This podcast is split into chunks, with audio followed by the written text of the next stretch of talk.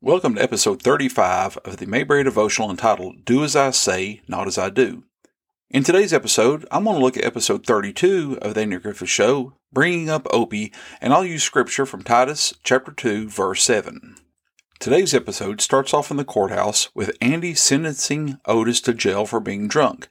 As Otis is getting settled into his cell, we see Opie come in and proceed to make ready as Andy finishes a story for him.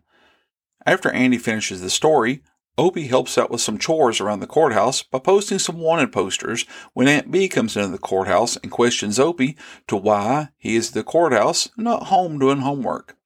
Opie replies that he doesn't have any homework because, well, they beat the rap by asking the teacher all kinds of questions up until the end of class. When Barney comes in, he has a quick draw contest with Opie and then gives him some pointers on how to draw quicker. Aunt Bee then goes on to inform Andy of an incident where Opie got in trouble at school for handcuffing another boy to the flagpole. Andy figures out it was Barney that gave him the handcuffs and scolds Barney, and then Aunt Bee goes on to state how Opie hanging around the courthouse probably wasn't the best idea, not a good influence for a young boy. Andy and Aunt Bee go on to continue the discussion at home, and Aunt Bee pressures Andy into keeping Opie away from the courthouse. Andy goes upstairs and has a discussion with Opie about him staying away from the courthouse for what he calls, quote, his own good. The next day at the courthouse, Andy, Barney, and Otis sit around and discuss how it's best that Opie does stay away and how they're all bad influences on him when you can really tell that they really do miss seeing Opie. Andy decides to go out and do some patrolling while Barney gets bored at the courthouse and tries to teach Otis the fast draw but he gets aggravated when Otis uses the gun to try to act like he's trying to bust out of jail. At the Taylor house, Opie becomes bored, and Aunt Bee decides to have him plant some spinach as some educational work. Andy just so happens to drive by his house, and Opie is outside, and we see the two of them talk for a minute, and then Andy leaves, and when he does, he blows a siren for Opie.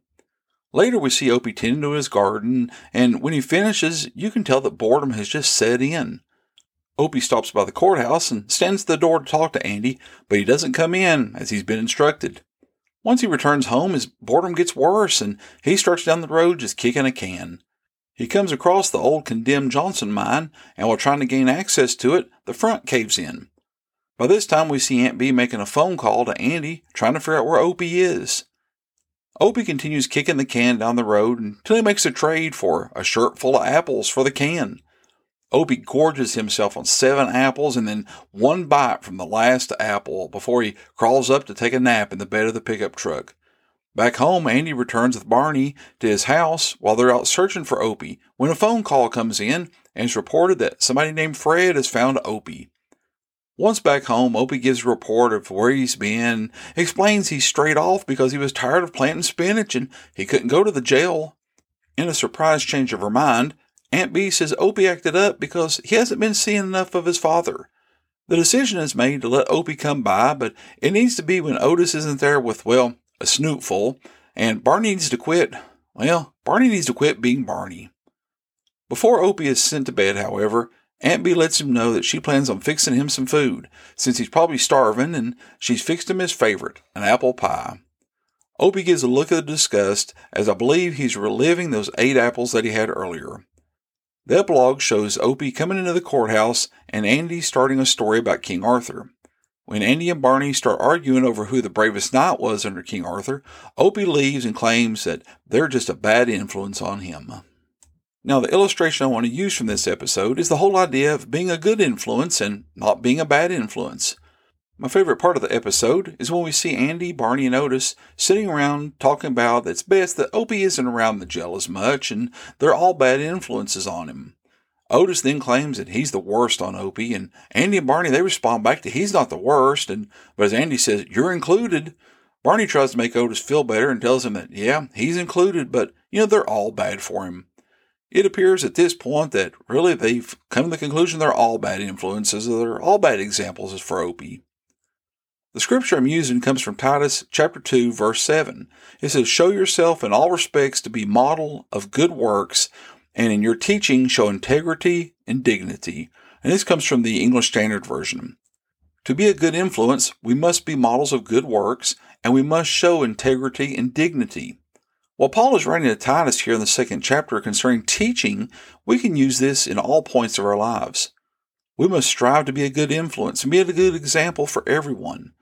Many people like to watch Christians to see how we're going to react to certain circumstances.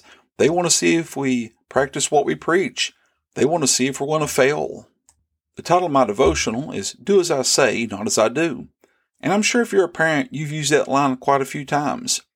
Maybe while teaching your teenager to drive, you told them something and they respond back with, but you don't do it that way when you drive. And you respond, do as I say, not as I do.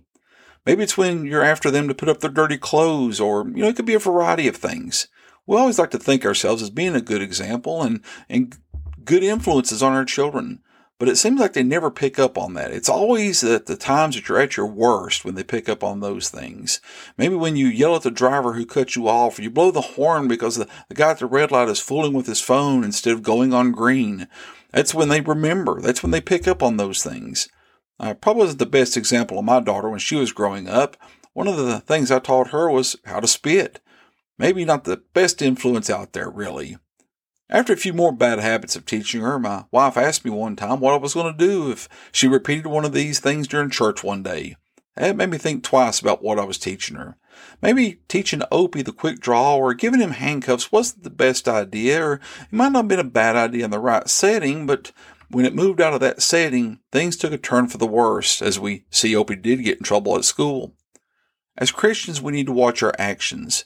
We have to watch to make sure, as is written in Titus, that we are being models of good works, because our works can be our only witness to others. I think it could probably be argued that just because we're not being a bad influence doesn't mean that we're being a good influence.